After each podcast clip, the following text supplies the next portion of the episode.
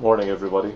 Um, those who I haven't met already, my name is Calum Murray. I'm one of the partners in the commercial technology team at Kemp Little. I'm with my colleagues Chris Middleton from the employment team and Andrew Joint from the commercial technology team. Welcome to our annual data protection update. So, moving on to this morning, um, I'm going to spend uh, a little while thinking about some developments over the past year in the, the world of data protection. Um, Chris is then going to focus specifically on uh, the impact of social media, a huge amount of personal data in there, and, and how that impacts with um, the workplace in an HR context.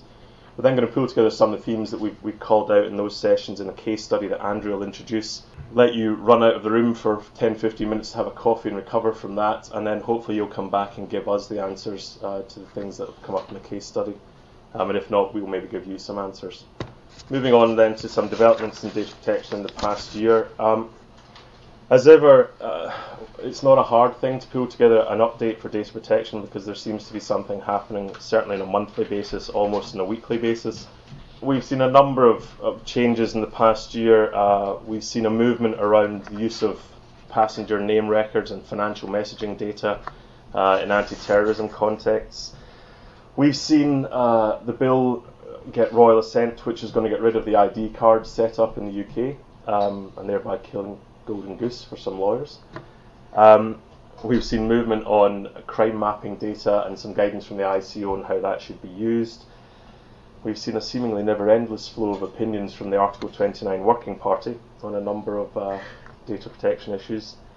And behind all of this, we're still in the midst of the, the, the ongoing review of the Data Protection Directive, um, which we are promised to get some new draft law on during the course of this year. So, um, as I say, a, a, big series of changes ongoing, but those are all relatively sector specific, other than the last, and it's a bit of a watch this space. So, I thought I'd pick up on three things where we have seen some concrete change this year and have a think about what they might mean uh, for you in practice uh, as in house counsel.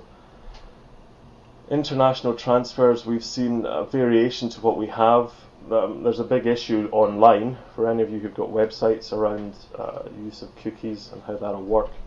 And as probably everyone's aware, the ICO got some new enforcement powers in the past year. And I want to spend a little bit of time thinking about how those have been used and if there's any kind of rationale or precedent that we can take from that.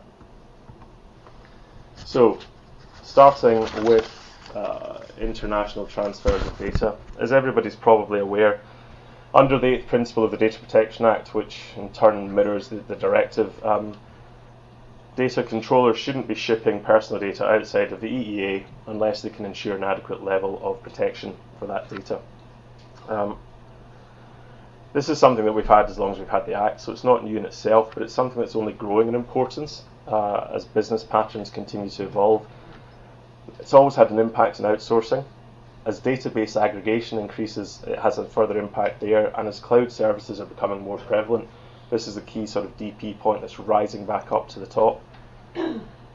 As with all data protection, it's on the data controllers to ensure compliance, but I think it's worth revisiting briefly how adequate levels of protection can be ensured from a data controller's perspective. Firstly, um, it's open to data controllers to uh, find their own levels of adequacy kind of bold DIY move if you want. Make your own assessment, think it's all right, and carry on. Uh, some people might want to do that. I suspect the other three uh, levels of adequacy are probably a little bit more comforting.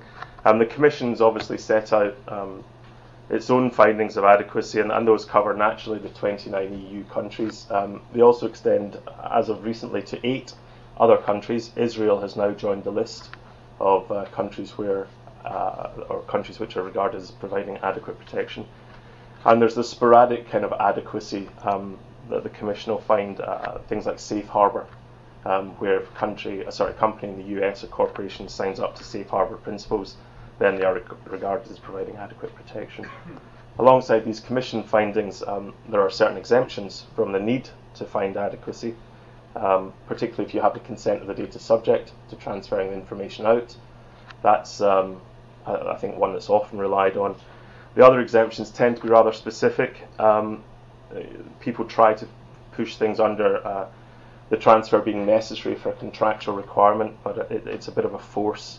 Um, that works in a situation, for example, if you're booking an airline with an overseas um, carrier and you have to pass your information out. It's a little bit harder where the transfer is being done by the data controller for its purposes rather than the customer's purposes. So we tend to kind of default down to, to the last situation of creating adequacy. Um, under the directive, it's, it's clear that you can create adequacy contractually using appropriate contractual clauses. Now, in practice, this boils down to two sets of um, approaches.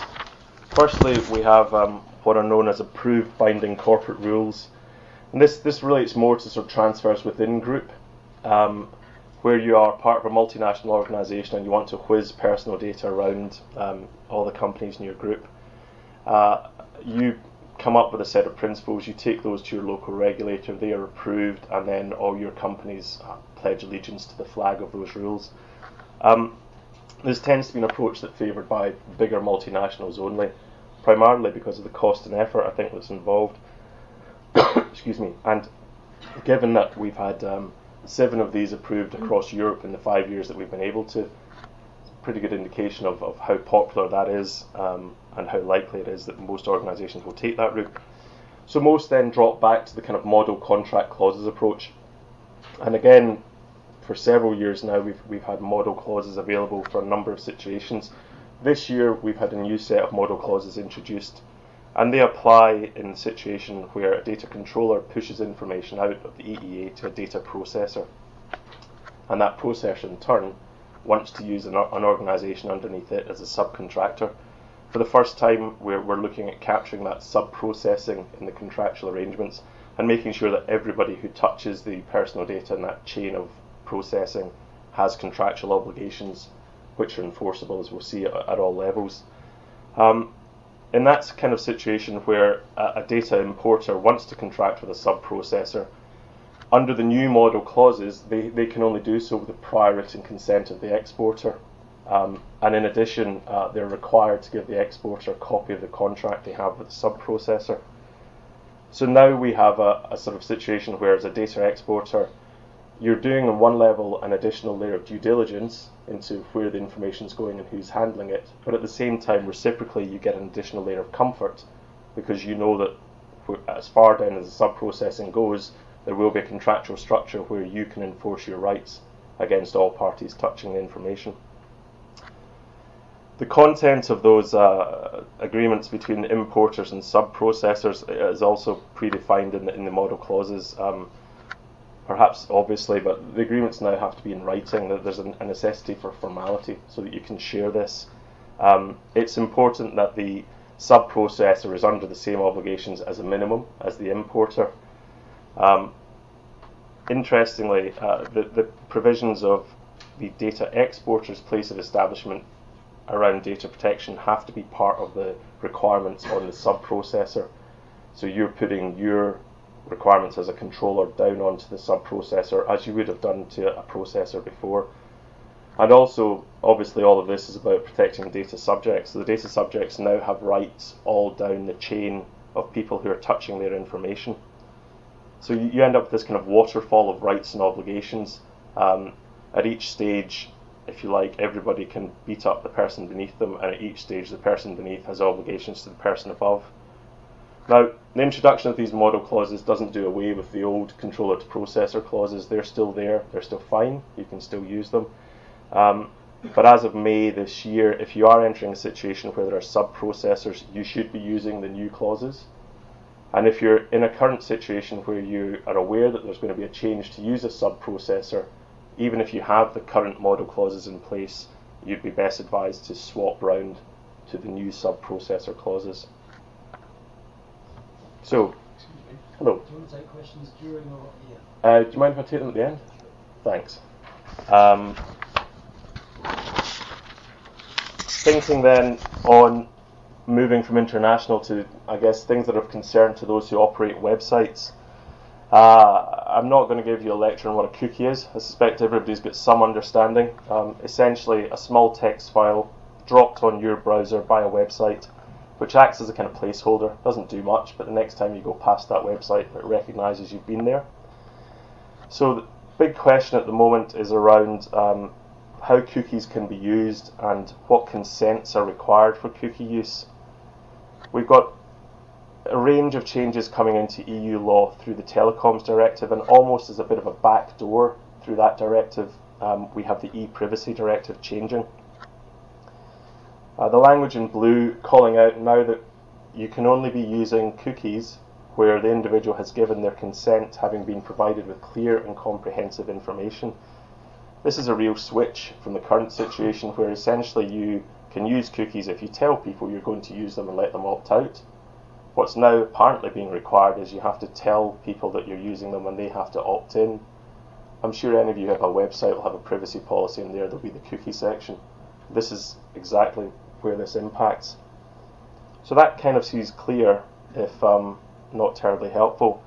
But there is a limited exemption to that. Uh, you are allowed to use cookies if they're strictly necessary to provide the service that the users have explicitly sought. Okay, that's uh, you know helpful to some extent, but doesn't seem to provide much flexibility. Um, and we'll come back in a moment to the difficulties of what is or isn't strictly necessary. But then clouding the whole situation, we have in the recital to the Telecoms Directive the commentary that consent can be expressed using the appropriate settings of a browser or other application. Now, whilst recitals at law are supposed to provide guidance on what's in an article, the article is supposed to trump a recital. So, quite how this should be interpreted isn't terribly clear. On the one view, we have to have an express consent, and on the other, that consent can be expressed possibly through a browser. What impact does this have on parties who are operating websites? Well, what can you rely on as a website operator for something being strictly necessary? And also, if you like, explicitly requested by your users. I think if you think about password entry, that seems sensible. It's obvious that you want to be able to keep that. Um, maybe individual setup, people wanting their websites uh, in a take your content a certain way. Again, they've requested that. That seems reasonable. But as a, a, website operator, if you start getting into thinking about things like analytics that you're running across the site, or um, optimization that you're doing to make your site better, have they been explicitly requested by the user? Are they strictly necessary to provide the service? Grey area.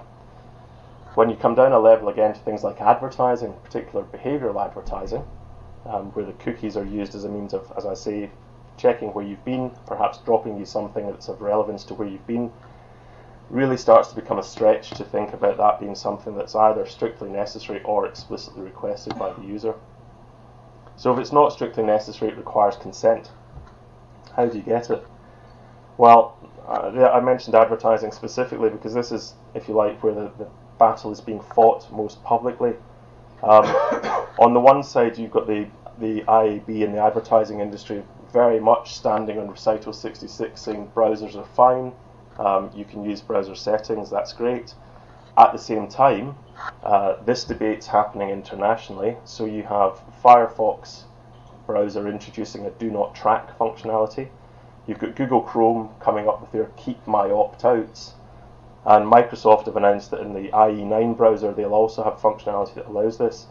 It's interesting that the language of those options and settings is very much about uh, I think Google's captures it well, keep my opt-outs rather than recognise my opt-ins. That's partly because of the approach that's been taken in the States to this issue by the Federal Trade Commission. Um, but browser settings are now being updated so that there is this kind of capability in a more readily accessible way uh, to manage what is and isn't being tracked. Great, maybe. On the other side of the debate, we find the Article 29 Working Party. I, I mentioned them earlier, I should have said who they are, sorry. This is the information commissioners from around Europe who get together and issue opinions on um, anything and everything, as I say, in the, in the realms of data protection. On this specific issue, they've been very clear that this has to be, in their view, a positive opt-in. They don't believe that um, browsers provide opportunity to provide that positive opt-in, and then they caveat that by saying, even if they do, um, that's likely to be a one-time consent, so you should have to give it every time you go on using your browser to look at websites. Sounds slightly uh, unrealistic. Perhaps an interesting debate, and in one view slightly academic, you might think, well, yes and no. The nervousness is that all of this has to be law by May. That being the case, what are we going to get in the UK? Well, the government issued its consultation between September and December of last year, and they set out the approach that they were thinking about taking on this point. They said there, um, we'll be copying out the relevant wording of the article. Fine. Uh, so we're getting the law as is. I think that we need to look behind that to see why they were saying that. Um, the government's currently being sued at a European level for not introducing the last e-privacy directive properly. So they're not really going to see much else other than this. At the same time, however, they've given some flexibility by saying that uh, recital 66 is useful. Great, so we start to get towards a middle road. Are they future proofing it by saying that they don't want to see what's strictly necessary? To some extent, yes, I think that's helpful and also sensible. Then we move on to them saying that we'll leave the ICO as regulator to give guidance on how this should be um, interpreted. And lastly, we're really behind self-regulation in industry, so bodies like the IAB and their best practice will start to have greater weight. So if you boil all this down, where I think we end up is we're going to have a law stated on its face, but regulator guidance from the ICO on how it's to be interpreted, and industry self-regulation beneath that with enforcement in the background, perhaps from somebody like the OFT. Um, I say maybe and probably. We had the consultation. It finished now six, eight weeks ago, and we've still not had anything on it, given the laws coming in in May. Times are getting tight. Okay, um, the third thing I mentioned I wanted to have a quick look at was the new enforcement powers that the Information Commissioner got this year. Um, there was a lot of press when these came out, so I'm sure you probably got some understanding of the background. Essentially, the Commissioner now has a new weapon in his arsenal civil financial penalties as of April last year, um, up to £500,000. There's a lot of debate at the time that these were first introduced um, as to whether or not that was enough. They're noticeably smaller than other regulators. Um, how they operate is set out in an order, and both the order and the uh, the introducing legislation are captured in some URLs that are in the slide deck if you want to have a read of them.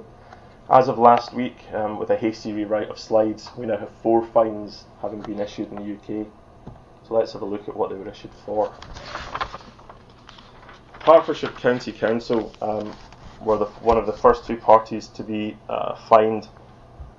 Hertfordshire sent a fax containing details of sex, uh, child sex abuse case they thought to the chambers of the barristers who were helping them. Um, the auto dial in their fax machine when barristers' chambers were full then sent it to somebody else.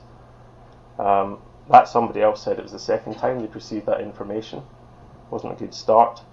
The commissioner went to investigate this, and on the day the commissioner's staff were in Hertfordshire, the same thing happened again. This time, in respect of care proceedings. At least this time, the papers went to chambers, they just went to the wrong chambers because the autodial picked up the chambers from the child sex abuse case. They were given a fine of £100,000 and undertook to make remedial uh, measures. A4 Employment Services had details of 24,000 people who'd accessed community legal services in the Hull and Leicester area. Those were on an unencrypted laptop that was stolen from somebody's house. Um, £60,000 fine and remedial measures to the equipment. Ealing and Hounslow operated an out-of-hours support service. Um, we don't know what for because in the notice, the penalty notice, it's all redacted. But one gets a sense it was for um, members of the community who need more support than others. Um, again, two laptops this time were stolen from somebody's house. They were unencrypted, and the fines are set out there. What's interesting at the same time, I think, is to look at in the same period who wasn't fined what activities were not worthy of a fine. West Berkshire lost a USB stick with sensitive personal data of children on it. Um, all that's required is a signed undertaking around equipment, training, and encryption. Kent Police had confidential documents stolen from the boot of a car. NHS Trust, literally one a month. There's not a form of transport that the NHS haven't left personal information on in the past six months. Um, there's a train in Hertfordshire, another train in Lampeter, there's a tube, a bus, there's a further train somewhere else. All undertakings given to sort stuff out.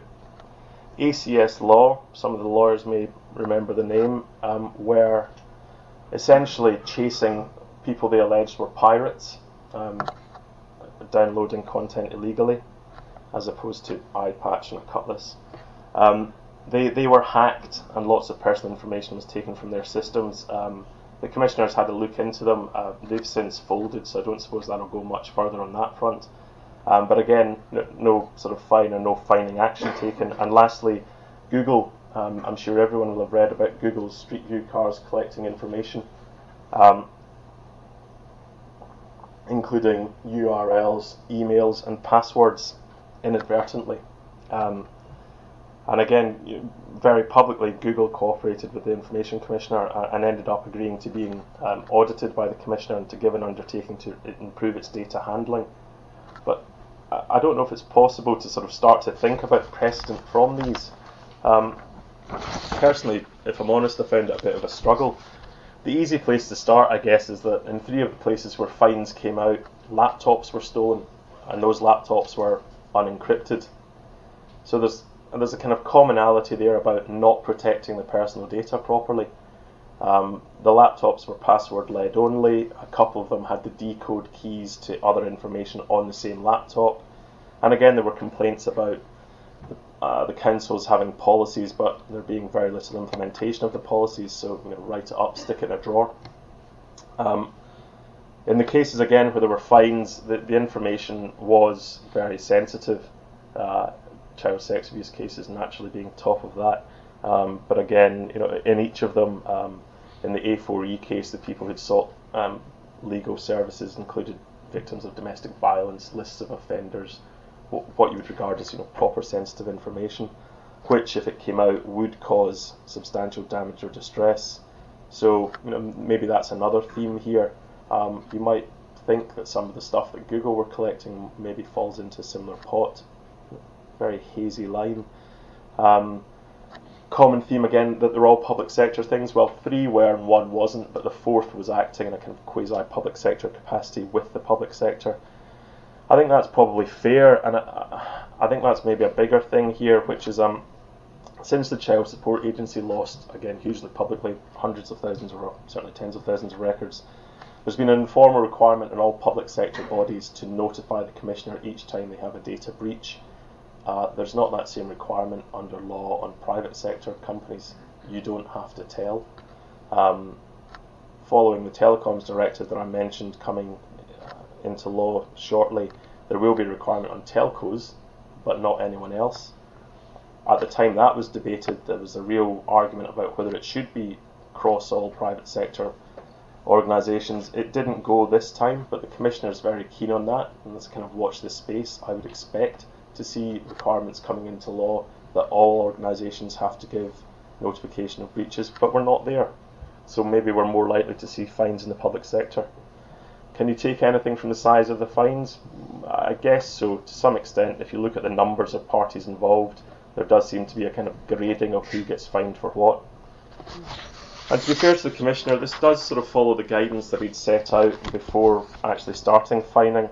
The things that they would look at uh, the nature of the act and the intention of the parties. So, in the, the act itself, is it serious, i.e., how big is it, how many folk involved, how long did it last, what kind of personal data was involved, and again, the, the nature of the damage that's likely to flow from that. And then, secondly, the intention of the, the data controller at the time. So, either deliberately contravening the DPA, um, not really caring, or uh, interestingly, objectively, you, you ought to have known of the risk of contravention but didn't do anything to stop it happening. So you were reckless. Um, I, I, I, think those elements have been there in the fines that have been levied. Um, and of course, as they're civil fines, uh, they're, they're judged on a balance of probabilities sort of level.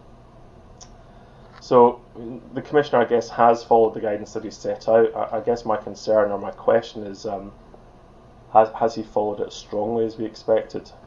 Um, if we come back to the guidance on the, the fining themselves, monetary penalties were intended to be a sanction and also a deterrent to prevent non-compliance in similar situations. That's really quite a strong statement, but I think the reality may not match up to it. The powers have been used rarely, four times since they've come in. Um, they're only going to be used for the most serious breaches. Uh, you know, again, Google versus um, A4E, how serious a breach is a serious breach. Um, they will be used where there's not remedial action taken. Um, I think we've seen that particularly in Hertfordshire, where they were told about the fax issue, and then, as I say, unbelievably did the same thing again when the commissioner's staff were in their office. The fines do have a low maximum. You know, does this really um, inspire sanction deterrence? I'll leave that for you to judge. And uh, even then, fines are actually means tested. Uh, they're not intended to be they are intended to be a sanction and a deterrent, but they're not intended to be punitive to the organisation, even up to a standard of half a million pounds. And lastly, you get an early payment discount of 20% if you pay within 28 days. Maybe again, slightly undercutting the deterrence and sanction element. All of which, I guess, kind of leaves me thinking that maybe if you're not a regulated business, you know, perhaps you're not under the, the regime of the FSA, it's damage to reputation and costs of remedial action that's the real sanction deterrence here. Um, this may change. If we look at the FSA very briefly, last year the FSA, by comparison to the Commissioner's £310,000 of fines, fined 88 million. Um, they fined £10 million in the week before Christmas. I don't know if that was to cover Christmas parties or what. Um, in the same period, when they're fining uh, 88 million, the Commissioner very publicly stated they've had to deal with 30% more complaints about personal data handling and they'll have to think about their case handling methods. I wonder if there's more of a place for thinking about where the money goes from the fines. At the moment, the fines that the Commissioner levies go to central government. Maybe if those fines drop back to the Commissioner and let him staff up, they might be more of a sanction and a deterrent as they were used more regularly. I'm not hoping for that, but I wonder if that's the way we'll go. On that less than cheery note, I'll pause and I'll pass you on to Chris. Thank you. Thanks, Calum. um, good morning, everyone. It's probably fair to say that, unlike in sort of the general data protection sphere, there's been less sort of pure legal development in sort of in the context of HR data protection. So, what I thought it would be um, interesting to have a look at is um, a sort of a, a trend um, in the data world that um, courts and employers are, are starting to grapple with, but but to be honest, are a little bit behind um, the reality. And that trend is the increasing use of social media um, by employees. When we say increasing use, how widespread is, is the use of social media? Well, some statistics on the slide. Um, the first one from a survey by My Job Group, social networking costs organisations about £14 billion a year in lo- lost work time. Um, then another survey by the CVI found that employees spend 95 minutes a week surfing the internet on average, um, which sounded like quite a conservative figure to me. Um, uh, despite this, whilst 54% of organisations restrict internet access, uh, 25% put no limits on access at all. 32% of organisations have dismissed or disciplined employees for internet misuse, and 41% of employers and recruiters are using um, online data as part of their recruitment process. And all of those issues um, start to raise data protection uh, considerations. Um, there are a whole host of things we could be talking about. Um, I've picked out four, um, and we might have to skip over them a little bit um, because of time. But the four I've I picked out are the circumstances in which an organisation might be liable for what its employees do online, um, the fact you might want to take action against your employees for their use of social media, an issue around posting confidential information to social media, and in particular, I'm thinking about employees going onto LinkedIn and linking up with um, their contacts and what happens when they move on to another organisation, which I think is going to be a really live issue and lastly, use of online um, information for recruitment purposes. So, firstly, liability for what um, employees do. How's this going to arise? Um, two ways. Firstly, employers can be vicariously liable for what um, in, employees do if it's a discriminatory act. Um, anything that employees do um, in the workplace during the course of their employment, an employer can be liable for. And actually, that phrase has been interpreted pretty widely to extend even to acts outside the workplace. Um, so the case I've, I've, mentioned there, Chief Constable Lincolnshire Police against Stubbs, involved an employee who was sexually harassed um, at the pub at after work drinks, and she was able to bring a claim against her employer because of that. There is a defence to an employer available to an employer if they can say they took reasonably practicable steps to prevent the harassment, um, but it is um, quite narrowly drawn in practice and quite hard to rely on. The second way in which an employer can be liable um, for these kind of acts, um, for an employee's acts, is in the, the bullying context. The Majrowski case arises um, out of the Protection from Harassment Act, which was brought into force in 1997. Um, the Act was brought into force to deal with stalking cases, but uh, clever um, employment lawyers have managed to import it into the employment law context. Um, and this particular case involved an employee who was bullied by his manager um, and was able to bring a claim under th- this Act. Um, and the House of Lords said you can bring a claim against um, the organisation, the, the NHS Trust is vicariously liable for your manager's act. That's all very nice, you're thinking, how does that apply to social media? Um, well, the short answer is it doesn't take a huge leap of imagination to foresee situations where employees are putting inappropriate posts on Facebook about um, a colleague, so either something that's discriminatory or some form of bullying of a colleague on Facebook or Twitter, and um, the organisation will be vicariously liable what's the solution? Um, well, some organisations will go for a complete ban um, on accessing social media sites from work. Um, my experience is a lot of organisations will consider that to be a little bit um, draconian, uh, and also it's sometimes um, in the organisation's interest to have employees access social media. Um, here at Kemp Little, we have people uh, tweeting regularly, for example. Um, and it may not even provide you with a complete defence because you can foresee a claim where um, someone has accessed Facebook away from the workplace, but if it's uh, bullying of an employee and the only reason these two individuals have any kind of connection is through their employment, you could potentially the employer could still be liable if it's done nothing to, to prevent that.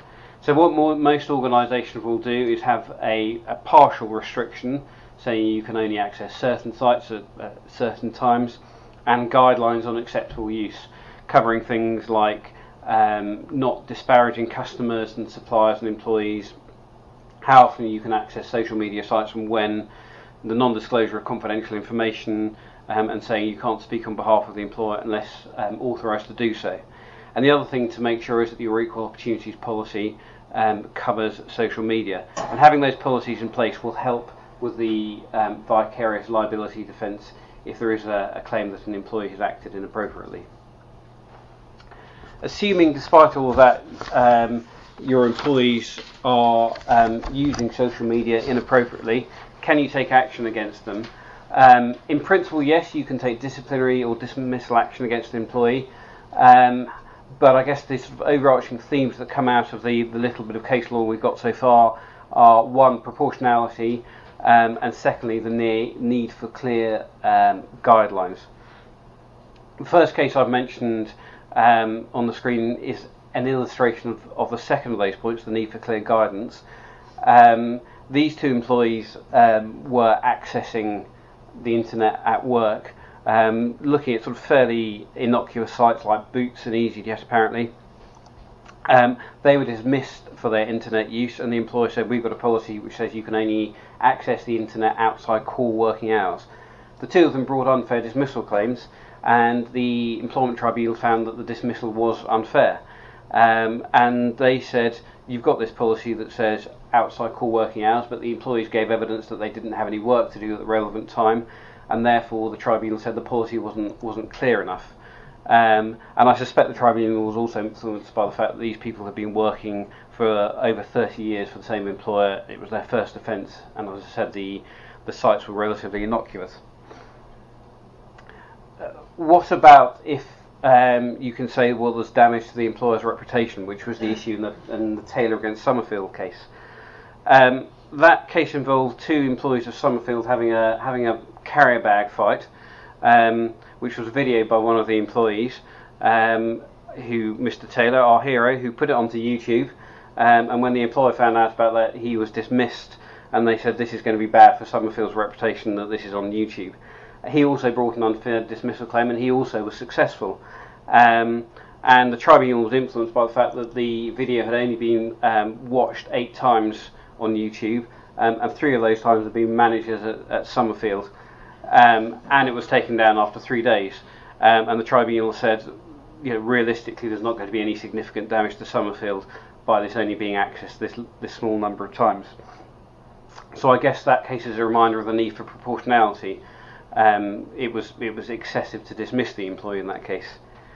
And then the last thing to think about is if you're dismissing an employee or disciplining them for something you find on social media, um, is it really something that's more a matter to do with their private life rather than their work life?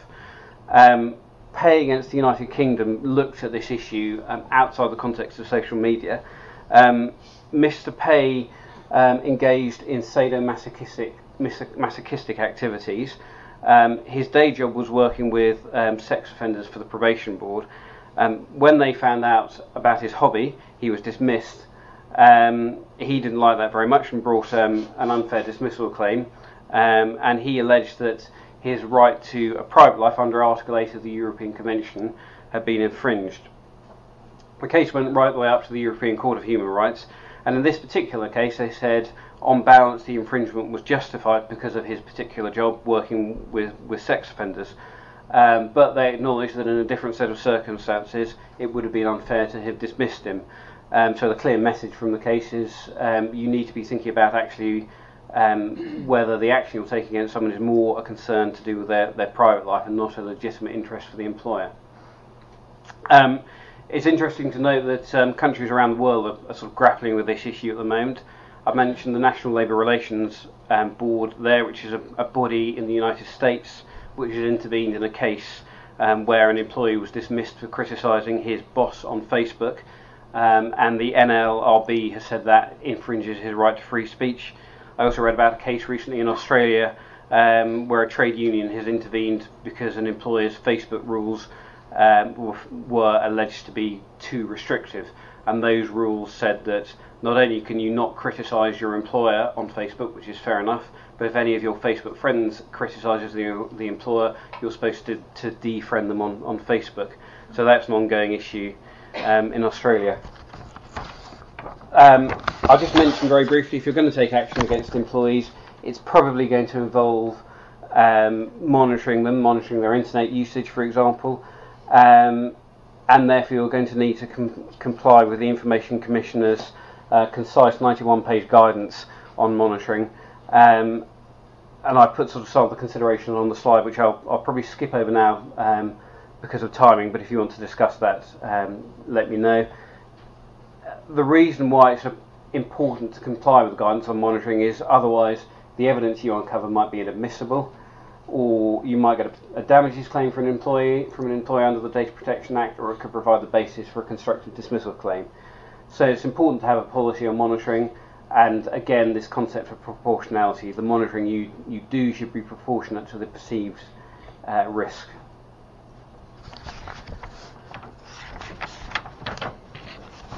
the next area, which I think potentially is going to be sort of the most interesting and the most challenging for organisations, is is employees um, putting information on confidential information on social media. Um, in particular, I'm thinking of a site like LinkedIn, where employee an employee will go onto LinkedIn, link up with all their contacts. What happens when the employee leaves to go to another organisation? Um, can they take take those contacts with them?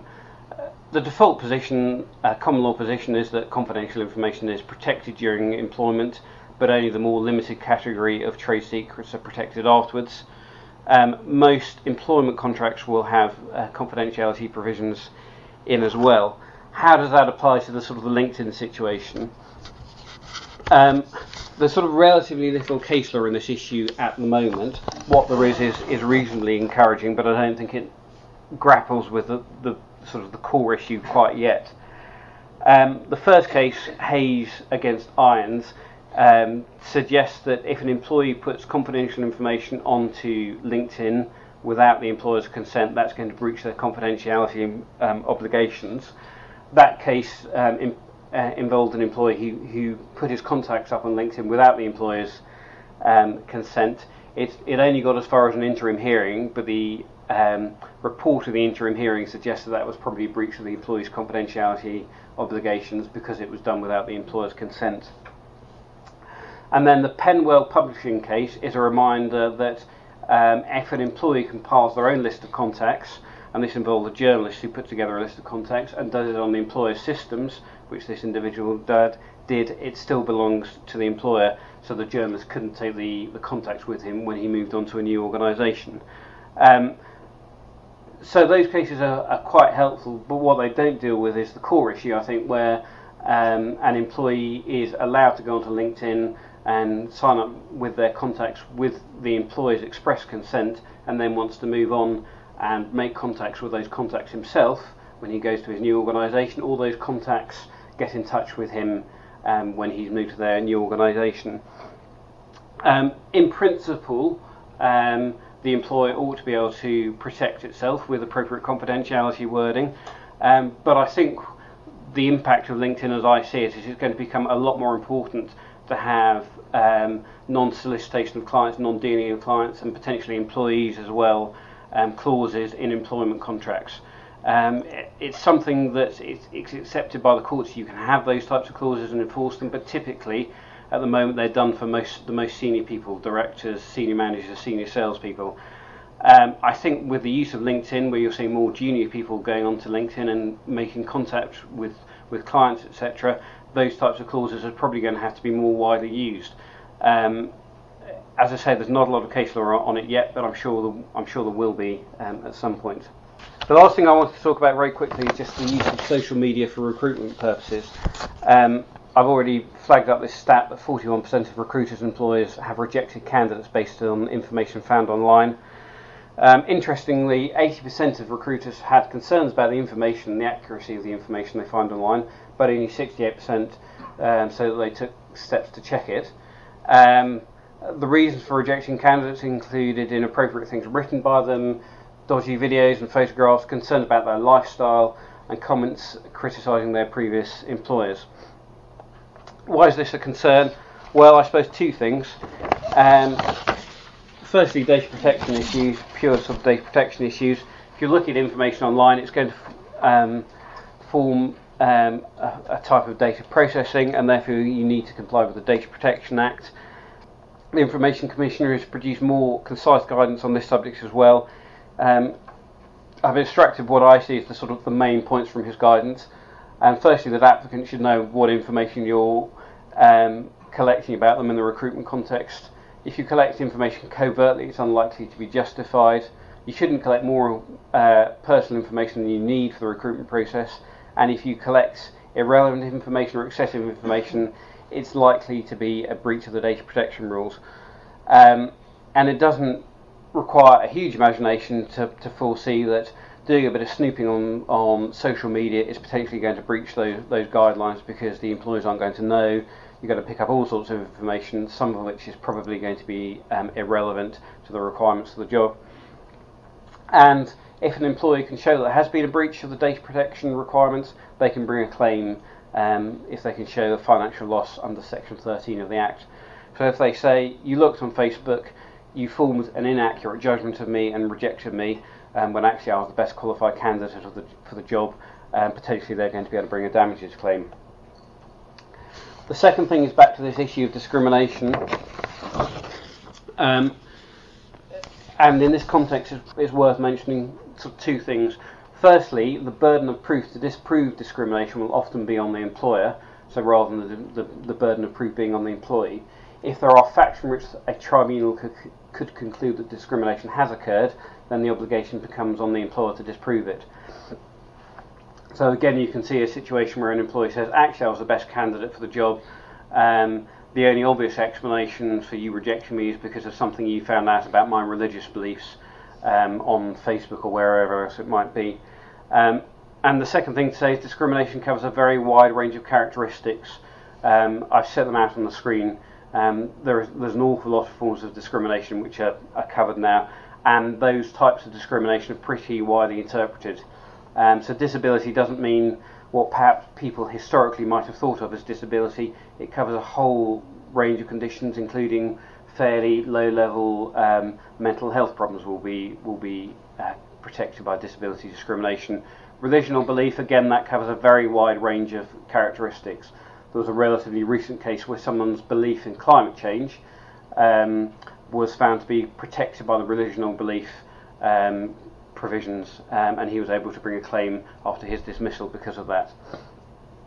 Um, so again, you can see, as I say, a situation where someone says you reject me because of my particular beliefs or my history of mental health problems or something like that, which has been found out from social media. What's the answer to that?